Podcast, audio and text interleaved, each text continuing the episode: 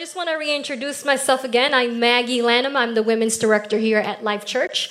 Um, for those that don't know me, I've been here about what, ten years, Jason, and I am married to my wonderful husband, Jason Lanham. Um, I have uh, two young boys, Jacob, who is ten, and Joshua, who is eight years old, and I am so proud of them, and I also homeschool my kiddos, and so I have a big load, but um, it's, a def- it's definitely a good challenge um, to me and my family dynamics. Um, it's just worth it. It's just worth it. So that is uh, my family in a nutshell. And so today I want to uh, really start off by encouraging you uh, for what God wants to do for you, what He wants to do in you, and what He wants to do through you, okay? In fact, I want to say today that God is the God of breakthroughs, yes. Amen?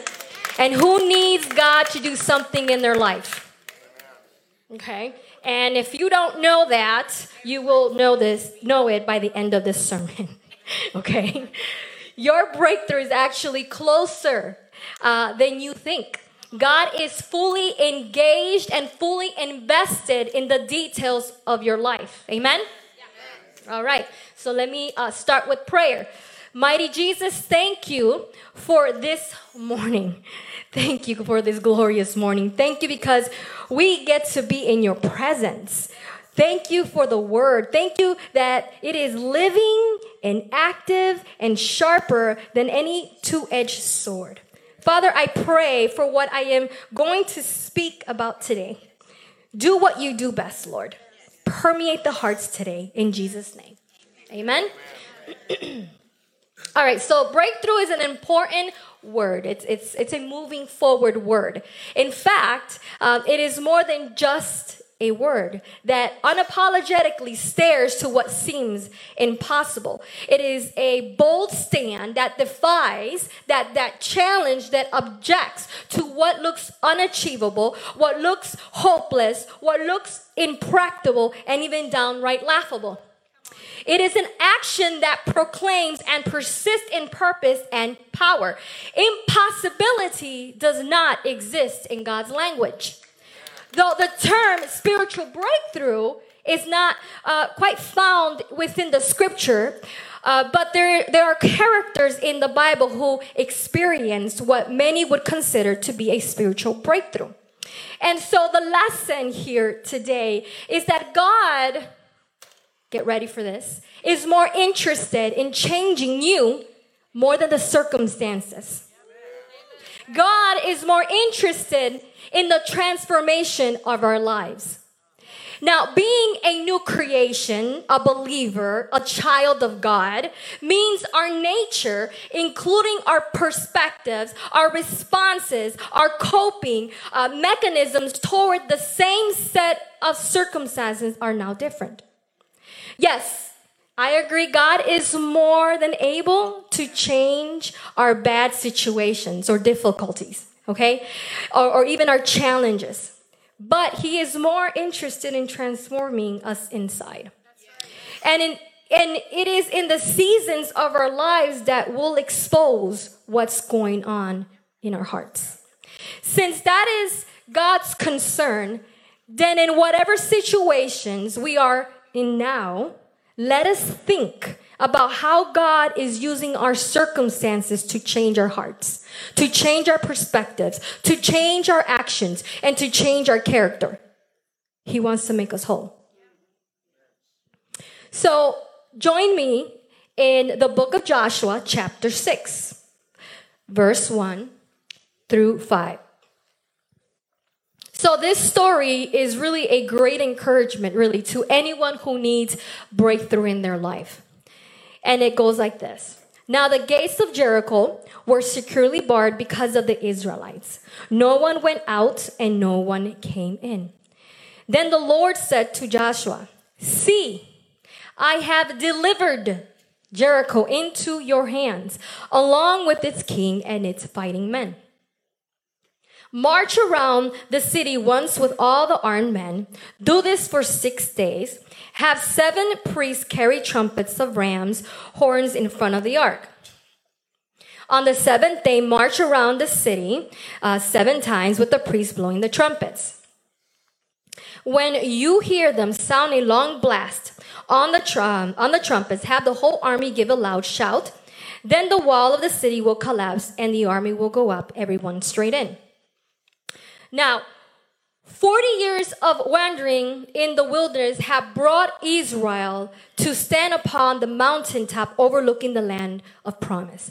forty years before this time, uh, God told the children of Israel, you may be, uh, you will be my people and I will be your God. I am the Lord your God, and you will be, know that I am made you free from Egypt. In other words, free from the bondages that kept uh, kept them moving forward in God and growing in the Lord. Verse eight says um, in Exodus chapter six, I made uh, a great promise to Abraham, to Isaac, and to Jacob. I promised to give them a special land. So I will lead you to that land. I will give you that land. It will be yours. I am the Lord. Up to this point here, Israel's journey to the promised land was really preliminary. Now, there was a mission before them. They had to face a barrier that was necessary for them to deal with. There was no going around. There was no ignoring the situation at hand. It was the beginning of conquering. It was the beginning of cleansing, of purging, uh, of purging. And the chapter really begins with Jericho on full alert. The city was a physical obstacle that prevented the onward movement of God's presence and people. Jericho was actually determined, uh, they were resolute that Israel will not defeat uh, them. In fact, Jericho shut itself against God. There was no movement in and no movement out. They were not about to surrender. Their hearts were hardened to their own destruction. So Jericho was a strategic stronghold, and its fall would open up the whole center of the land, so its rightful tenants who had come to claim uh, the, their property. And isn't it so much like the enemy to stubbornly dig his heel and stubbornly admit defeat? He uh, he intimidates and deceives so many from the victory that is already given. Isn't it like the enemy to distract many of us with fear to keep us from claiming our victory? So I'll tell you a quick story. Last last summer, I actually landed in the E R. I, uh, I, um, it was around June, and um, I just finished actually um, uh, testing for li- for to have a license in ministry, um, and so I'm here with my husband and my family celebrating. And um, but one particular day, woke up as normal, started my day as normal. And all of a sudden, I had this excruciating pain um, in my abdomen. And I didn't know what was going on with me. And I'm here thinking, like, did I eat something? you know, did, what did I do? you know, and um, it was it was not relenting. It by the minute, by it was just getting worse and worse and worse. And I and I and I had to tell my kids, look, you know. Um, Mama can't even make you breakfast at this moment, so excuse me, you know, kind of thing. So I, I ended up going to my bedroom, and I lay down, and, and I began to pray. And and as I was praying, I, w- I was telling the Lord, Lord, whatever this is, take it away, because it's pretty painful. I got to do my thing. I got to do I got to do mama things, okay? I have to teach the kids. It's, it's about that time already. Homeschool started. You know, and but I was just praying, and and and the pain still didn't go away. And so then I, it, it it became more of a supplication, a begging, a prayer to God, like, Lord, please take this away. I mean, it started to get I started to get desperate, and so I continued praying. Then I found myself crying out to God. Now, like now, I am bawling. Crying out to God I need your help. I need you to heal me at this point, because right now I can't take this pain. And I'm not one to go quickly to the hospital. So I'm going to endure it. Yeah, I'm not going to the hospital, especially through COVID time. I will, I refused. And so I'm here, like, really, really going through some heavy-duty pain. And at one point, I just, I was in bed. I decided to go on the floor and kneel just to see if I can feel some relief, something. And at that point, my my son, my boy, both my boys were with me, and I was just telling my husband, I think I need to go to the hospital. And and my husband is about, you know, getting ready to take me to the hospital, and I really am going back and forth. No, maybe I don't need to go to the hospital. Maybe I could hold on a little bit longer. But I was in my, on my knees, really, I was. And um, and my boys was worried. And seeing their mom, um, me, Mama Bear, I'm here like, you know, like, Lord, I need you to really heal me. I can't have my kids look at this, you know. I'm here praying. They're seeing me pray, and nothing's happening, you know. So let's do this, Lord. It'll be great. But, um, you know, it's a funny moment right now, but it wasn't funny then, you know.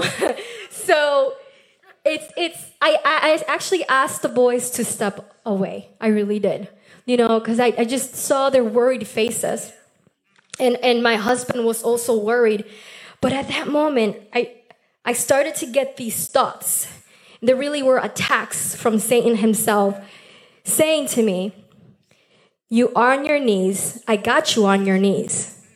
You are praying and nothing's happening. What are you going to do about it now? And I was like, I'm going to still pray. I'm going to still pray, Lord. Your word is true. And it's stronger and more real than what I'm going through. And so I continue praying.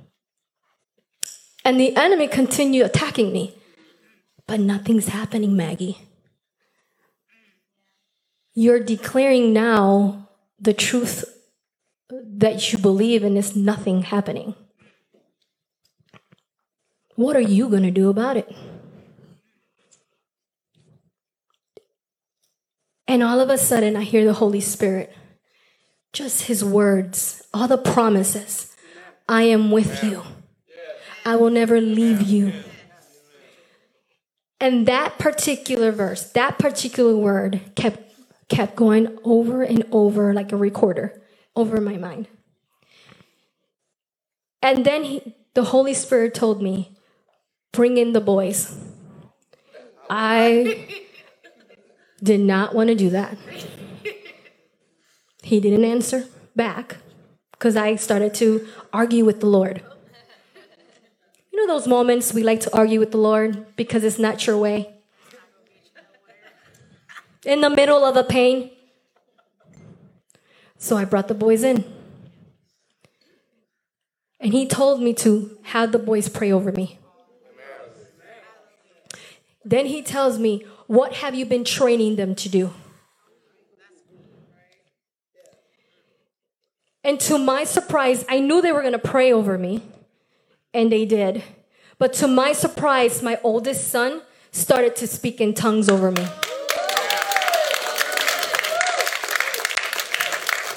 And I kid you not, I was still in pain. The pain didn't go away. It was still there. It did not relent. But in that moment, in the middle of my storm, I felt joyful. That was the oddest experience I ever have gone through in my life. How can you be joyful in the middle of pain? Come on. How can you find joy in the middle of your pain? But that's so much like God, isn't it? And I felt this sense of peace in the middle of my literal pain. My husband was still getting ready to go to the hospital. I was still getting ready to go to the hospital while my kids prayed for me. And so I go to the hospital. I knew what was going to happen. I was going to be alone. I was going to be isolated. Better believe the enemy took every advantage of that. And so here I am in the hospital. My husband couldn't be in there. My, of course, my kids, my kids couldn't be in there. And I felt utterly, utterly alone, like oppressed, left alone. Where is God in all of this? The doctors are asking me thousands of questions, and I'm here thinking, like, why are you asking me questions when I am under pain? I can't even answer you. What I can't even say what's my name.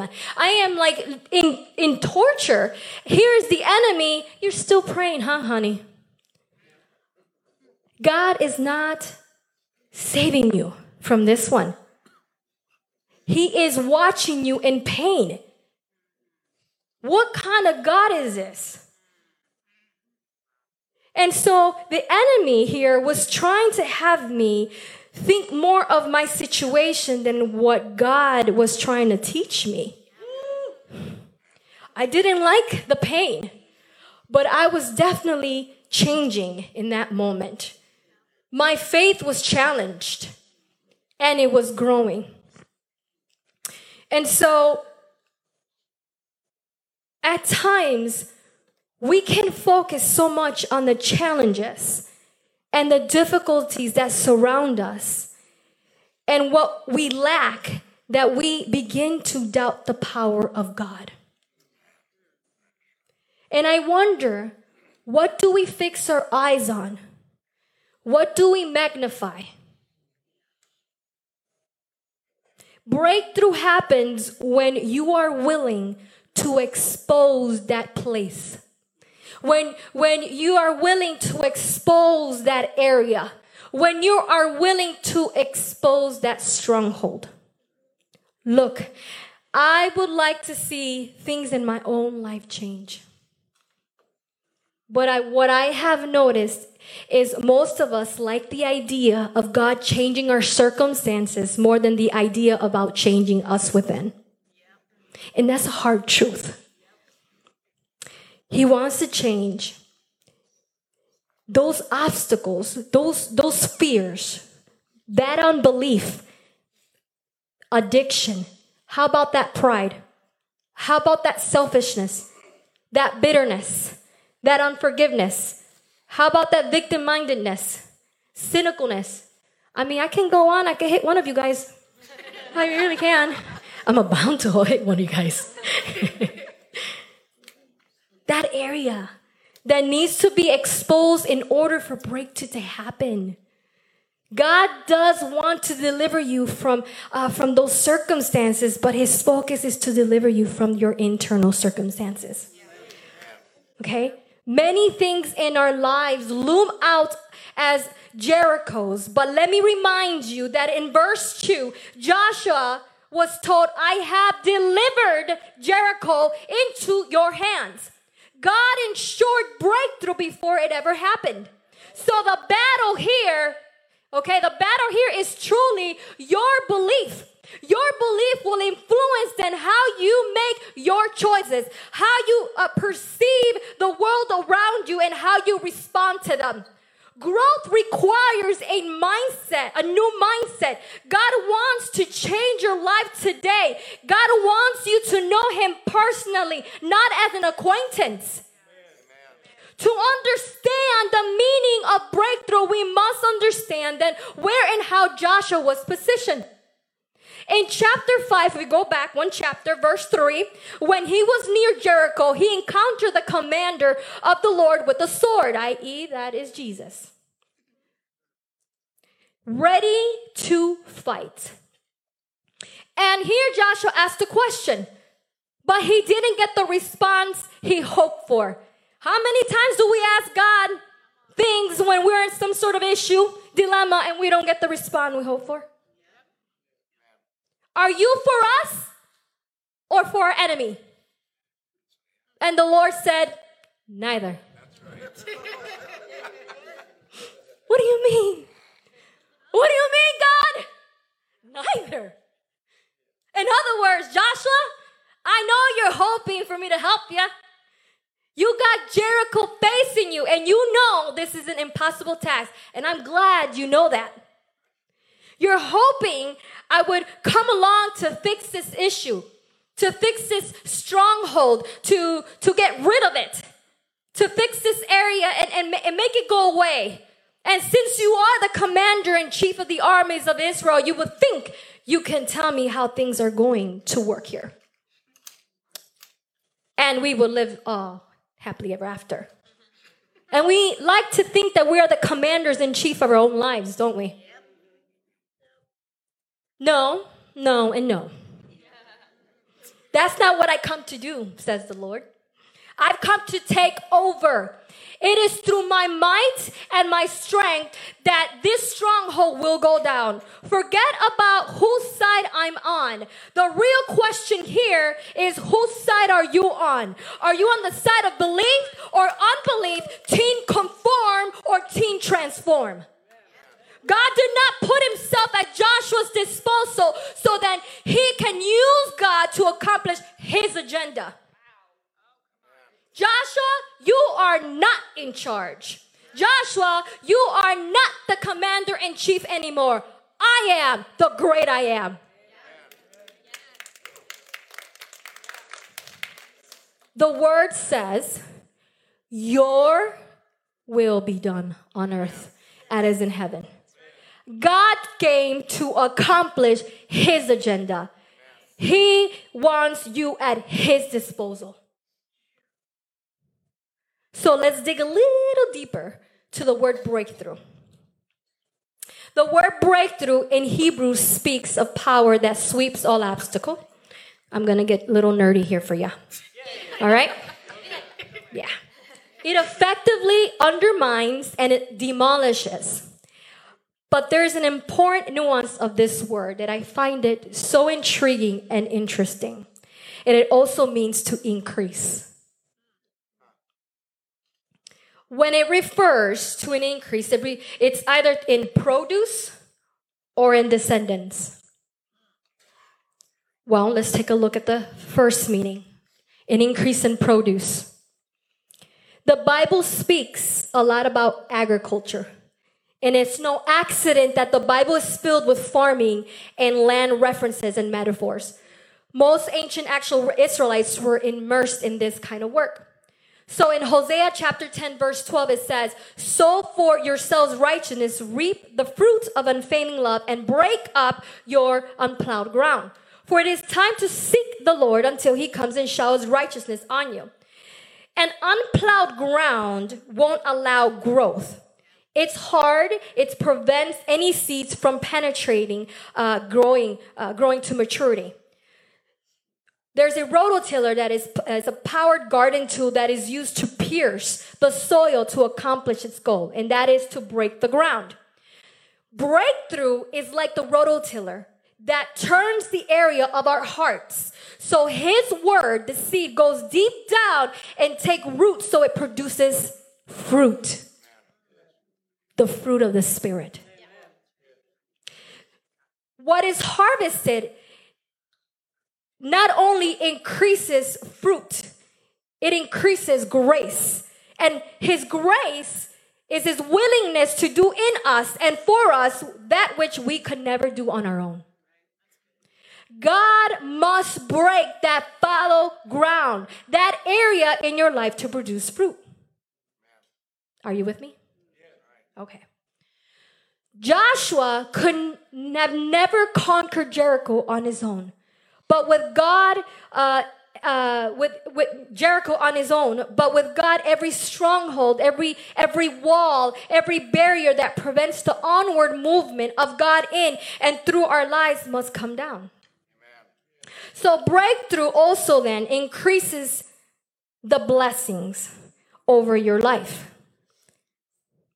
Your breakthrough not only affects you, but it also affects your descendants, and that's the second part.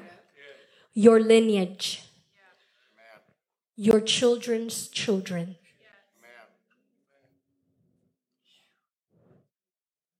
What you do now What you surrender now affects your children's children. So when we sing Waymaker, Miracle Work, you better be start thinking increase. Increase. Because what I'm surrendering in my heart, the Waymaker is making a way for your descendants. When we are pressed for a change, it is so easy to look where everyone else does, and that is to the world. There is no quick fix. God isn't about putting bandages over the area of our hearts. He is interested in the transformation uh, of that of that of our hearts. Breakthrough happens through faithfulness and persistence. Sometimes we simply must have the audacity to believe God long enough to uh, not lose hope and to hold on to His promise no matter what comes our way. Amen? Consider it a pure joy, my brothers and sisters, whenever you face trials of many kinds, because you know the testing of your faith produces perseverance. Let perseverance finish its work so that you may be mature and complete, not lacking anything. James one five. So how, how do you see God bring a breakthrough in our lives? I wanted to give you three practical but essential points that ser- it will serve us as reminders um, to keep in mind. And many may know these points. We all, we really do know them. We know we need to do them. Um, but when we walk in the fire, it's a whole different ballpark. And the first point is, hold on to prayer. The Bible describes prayer as a divine and powerful weapon. The, pray, the prayer of a righteous person is powerful and effective, says James chapter five. Prayer can change uh, reality and heal the sick. It keeps you and me alert. It keeps our soul, uh, us sober-minded. It guards us against temptation. It releases our fears and frustra- frustrations. And most importantly, prayer can hurt the enemy. It restricts his activity. Prayer is not a guideline of words to read aloud. It is an engaging. Uh, it, it is engaging with God and believing what Jesus said. If you remain in me and my words remain in you, ask whatever you wish and it will give, be given to you. I love that verse. Actually, it's very poetic. It rhymes. Look, I believe we all have been there. When, when, when we have prayed and we have pleaded and we have cried out until we were exhausted with prayer. What do you do when you when we feel we, we, we don't receive the response we expected? When we don't see God move the way uh, we expect Him to move in our initial timeline? I'm going to encourage you. If you're going through something today, don't give up. Don't you dare give up. The enemy wants nothing more than for you to give up. To settle for less. We can't settle in the wilderness when we can go to the promised land. Come on, church. We have a promised land. Bold and persistent prayers honor God, and He honors your bold prayers.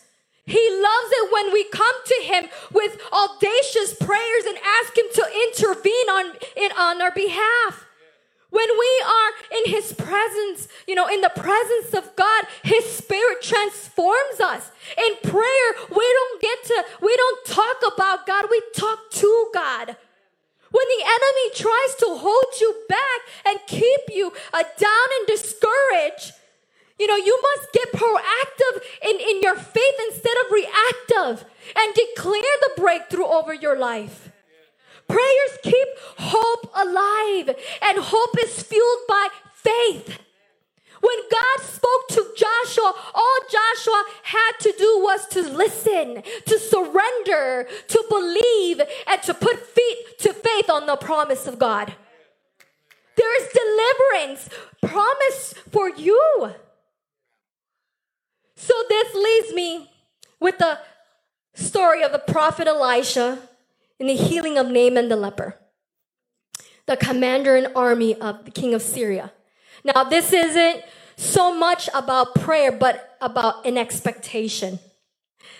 We all should have great expectations while we wait on the Lord to answer us, right? But it is how he answered is to what we need to surrender to.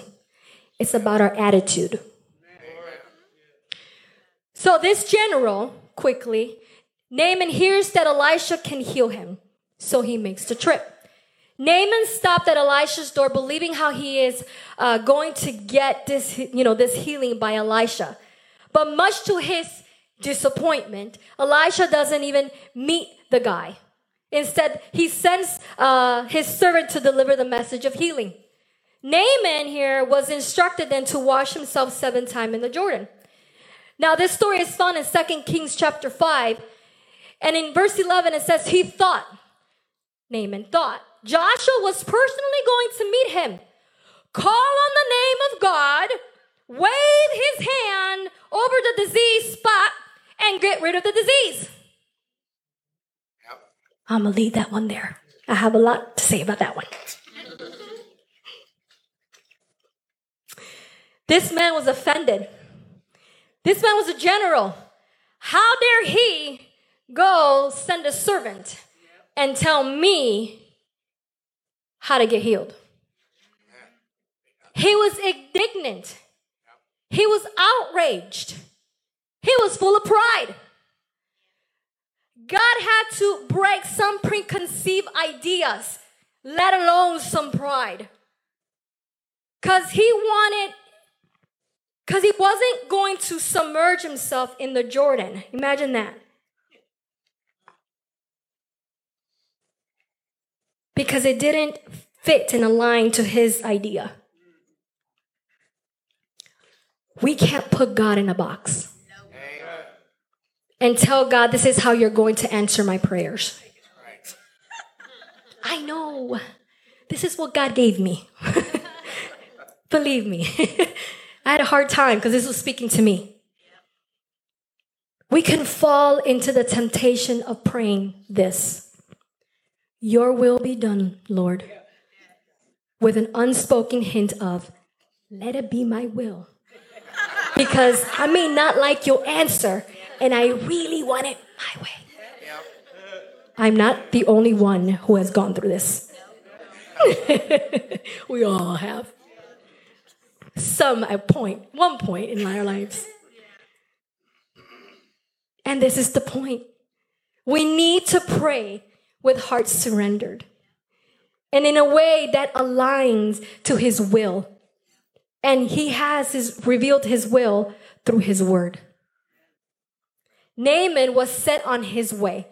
He had this expectation of how he was going to be healed. He had this expectation of how he would have his problem solved. He, he expected to be, uh, by a magical technique through Elijah, of man of God, than by the power of God. Sometimes we run to the minister instead to God. I'll leave that one there. His healing came in connection, actually, with his own obedient response to God's word. Surrender. He had to lay that pride down and surrender to God. Naaman at first didn't understand the nature of God's victory, but he understood it in the end. God didn't owe him anything. He owed God everything. The victory wasn't so much about healing his leprosy. The victory was about winning his heart. Because he knew who the true God was now after that. Look, just before the breakthrough, the battle is the fiercest. The unbelief can settle in. Indifferences can settle in. Hopelessness can settle in. thirty-eight years a man waited to be healed at the Bethesda pool. John chapter five. Think about this. thirty-eight years of hoping, to receive some sort of relief, hoping the circumstance will change, hoping that the pain and agony will come to an end. thirty-eight years of holding on to hope, thirty-eight years of pers- being persistent, thirty-eight years of fighting to receive his breakthrough, and finally, he got it. He got an answer. He got an answer. He never needed to come back to that pool. That life was all over now. He got more than a healing, y'all. If God solved all of our problems instantly, the hard times would not be used to his glory. Are you with me? Okay. Next time things are going the way, uh, not going the way you expect them to be, remember, God may be using this opportunity to show you something different. Persistent prayer works, and you will see the answer come. God's will is for us to pray continually. So that brings me to the second point. Hold on to faith. Faith played a critical role in the life of Joshua, in the life of even Naaman, and the man at the Bethesda pool. God not, uh, not only did God rescue all of them from the difficulties that they faced, but he also broke through so they would grow and experience God in a new way. There was so much more that God wanted to do internally. Let us hold tightly without wavering to the hope we affirm. For God can be trusted to keep his promises. Hebrews ten. There is power in proclaiming the promise of God. Victory is always through God's power, and the uh, the I can um I can do all things in Christ who thre- uh, who strengthens me means we are entirely dependent on God and not our own strength or abilities. So when the Lord said, "See," to Joshua in chapter six, Joshua was called to see with eyes of faith and envision Jericho as destroyed.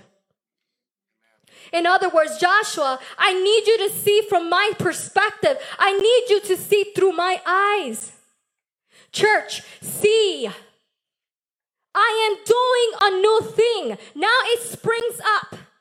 Do you not perceive it? Do you not recognize it? Understand that, grasp it, realize it. I'm making a way in the wilderness and streams in the wasteland, Joshua. I'm making a new way, church.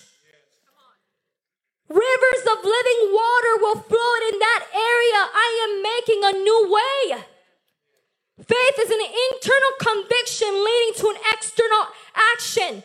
Our faith is not only tested, you know, in the bad times, it's also, it's also tested in the good times. So never lower your guard. It's a weapon that needs to be always wielded. Your wilderness is your journey to a promise fulfilled. God uses our seasons to work miracles inside our souls. Look, even Jesus himself had to experience wilderness. Only God can turn the greatest tragedy in our life into a triumph. If we have faith that God holds our eternity, we can have faith that God holds our everyday. Even though God's instructions were bizarre for Joshua, it was carried out. It didn't matter if it did not make any sense or aligned with his personal interest. It would be easy to follow God's instructions when everything makes sense or aligns with our own personal interest. But God, being children of God means completely surrendering and, and, obeying, uh, and obeying him. And even when his commands for us doesn't make sense. It must have been a tremendous test of faith for Joshua and the Israelites. Imagine how hard it must have been for the people to remain silent and leave the whole situation to the Lord. Time is never wasted when faith is operating. The life of faith has never was never, never meant to be safe and comfortable, but miraculous and life-transforming. Yes. get it. It's tough to wait. It's tough to be still and know the Lord when life is not going according to our plans. When things don't make sense, when we wrestle with pain and doubt, and when things don't turn out how we thought they would, we, we, we still press on and hang on to the power of God. Don't give up. Keep on believing for God to do the impossible in your life. So I asked the Lord, once I was home after the hospital visit, can you please show me what was going on in the spiritual realm? Because in the carnal, I... I did not see anything really happening. Like nothing was going on. Like there was no progression. I didn't see really God fighting. All I kind of saw was you were giving me reminding or you know, reminding of your word, which was amazing. But I really, really wanted to grasp more. And he was gracious to show me. He showed me that I was in a grassland. It was dark and gloomy. And I had the armor of God. And as I was standing in the middle of this grassland, it was dark and dreary. I remember that. Entities were coming at me. And we all know those are demons attacking. And as they came at me, I was using my weapons. And as I was using my weapons, they were like highlighted. They were get, they would get brilliant. They would just shine into this color gold. And as I was using them, it was like an activation. And he was showing me that though I was using and wielding my armor, I had to, he was before me, he was next to me, he was behind me, and he was all around me. Even though I was fighting these entities, we got to wield our weapon. Because the attacks over our lives, whatever it is, it could be in good times or bad times. We're not fighting against flesh. We got to, that's a reality.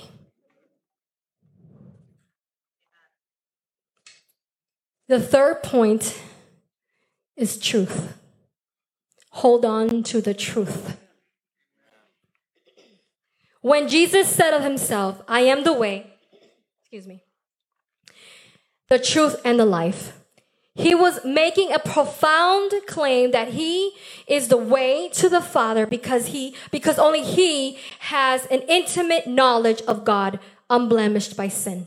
Jesus is the truth because he has the perfect power of giving our lives a clear picture of our life experiences regardless of their ups and downs. Jesus is the life because death did not conquer him. He conquered it. Amen. He is truth alive. He is the one full of grace and truth. And the truth is the word made flesh. I love the statement of um, the author of Hebrews, what he makes uh, about God's word in chapter four. For the word of God is alive, sharper than any double-edged sword. It penetrates even the dividing soul and spirit, joints and marrow. It judges the thoughts and attitudes of the heart. The truth of God's word is a force, is a dynamic power that has the ability to affect change in our lives. It is the sword of the Spirit. It's a shield to those who take it. It's a guide that lights your path, like a lamp guiding you and I in, in, in like in a dark forest. It is what nourishes us. It's what teaches us. It's what provides wisdom. It reveals. It corrects. It cleanses us. It revives the soul. It, re- it refines us. It purifies. It renews the mind. It humbles us. It's a weapon of righteousness. It strengthens us. It comforts us. It heals us. It frees us. The truth never leads to bondage. In fact, to be set free means that there's a bondage from which we need to be free from. And which, and who the Son sets free? Free. Amen. Hallelujah. Amen. The truth of God is not a burden. In fact, I feel inclined to say this. Preach it. Preach it. If the word became flesh, think about this. Who is Jesus, the Son? And we find it a burden to read and study the word. Then what we are essentially saying is that he's a burden. This is the breath of life. We are inhaling what he exhaled, so our hearts can synchronize to his heart. Same way he did it with Adam and Eve. He breathed, he breathed, he breathed into Adam and Eve. Amen. Inhaled life from him. The word is life. We inhale That's right. life. Yeah, amen. Yes. God is offering you and me a grand invitation to encounter our living God. God's word is the most powerful weapon we can have in our fight against sin. As we read God's word, we meditate on it and apply it. All of these truths can be realized. Without the truth of God's word guiding your life, the enemy can make us believe his lies. And I'm sorry, church, we've been seeing what's going on in our nation. People are perishing because they don't know the word of God. The truth is what breaks through into our impossible situations. When we allow truth to break in the hardened areas, we begin to see through God's lenses. He becomes our worldview. God's revelation always attaches promises to his commands and attaches his commands to his promises. Let's be real honest here. Life can be a constant battle and war with, with, with when we face like we face at home and at work with family and our in our mind, and the list goes on. And God is fully aware of these fears and insecurities and all those walls that prevent us from moving forward. And God is saying here, here is my word. I'm equipping you for battle. The world is not a playground, church. It is a battlefield. For Joshua to have a breakthrough, he needed to trust God with the result that was promised. We must actively seek to fill our hearts with God's word on a daily basis. When we do these things, God, change your hearts. When our hearts is changed, our lives are changed. Jericho did not prevent Joshua from focusing on the heavenly goal. Heaven and earth will pass away, but my words will by no means pass away. Joshua followed God's instruction, but now there was a week of waiting. There was a crucial time for God's people. The strange marching uh, completely discouraged the armies of Jericho, who would have been then totally confused about what was going on. This was a notice that the divine king, our king, the Lord of Lords, was making or marking the city as his. That was his territory. Amen. That's his territory. Yes. Guess who's fighting the battle now? Jericho's king and his armies resisted Israel, but they were powerless. They were no match.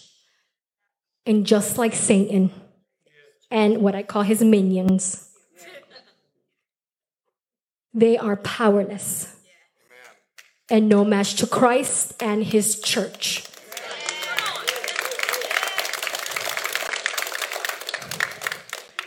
It was six days of learning to be still, to wait on God, to know God.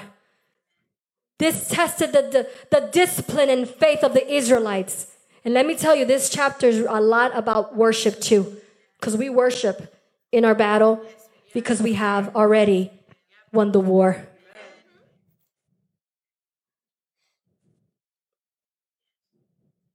Instead of taking things in their own hand, they trusted in the faithfulness of God. But on that seventh day, it was time for the people to give an earth-shaking shout. When they heard the last blast of the horns, it was time to give voice to their faith. The walls had to come down. The strongholds had to come down. The obstacles had to come down. It's time to move forward. It's time to advance. It's time to increase.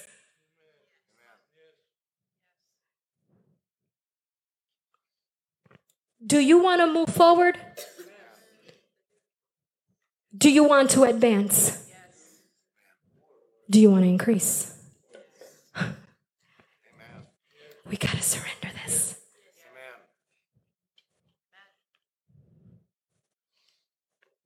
So I'm going to finish. Tara, if you could come up.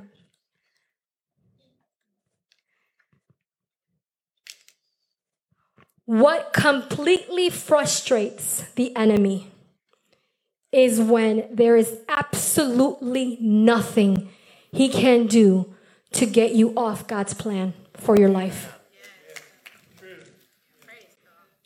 When it looks like your world is getting worse, remember, your promise keeper. Today, we are empowered by the word and spirit of God. Our God has conquered all, and he is victorious. Do you believe it? Do you believe it?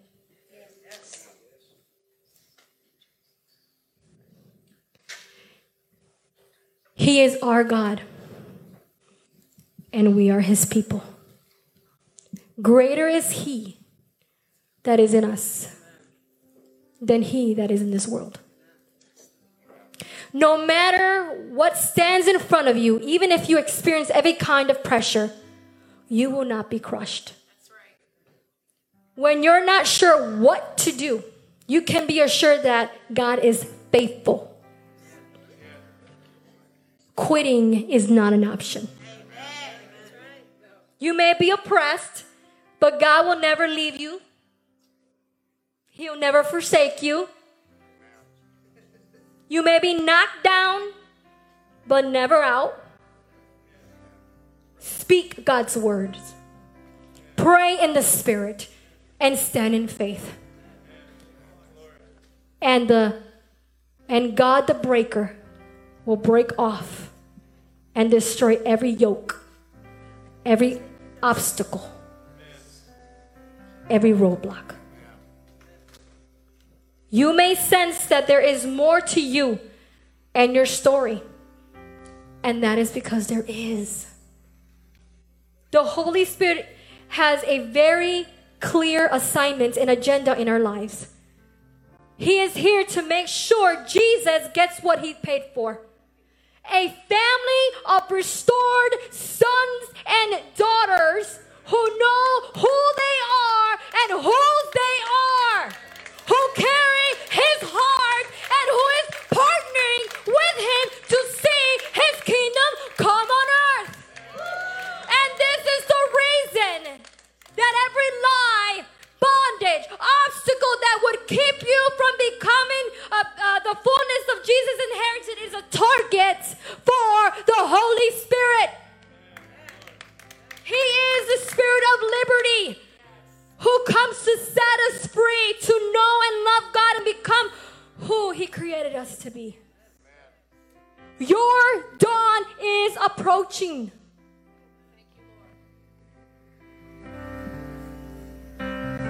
Your dawn is approaching. Your breakthrough is near. As they all transform into lessons that will make you only stronger, God will give you breakthrough. Hold on to prayer. Hold on to faith. Hold on to the truth. For what you surrender will not only affect you, but it will also affect your generations to come. Be confident of this, that he who began the good work in you will carry it on to completion until the day of Jesus Christ. Amen. Amen. Let's stand. Let's stand.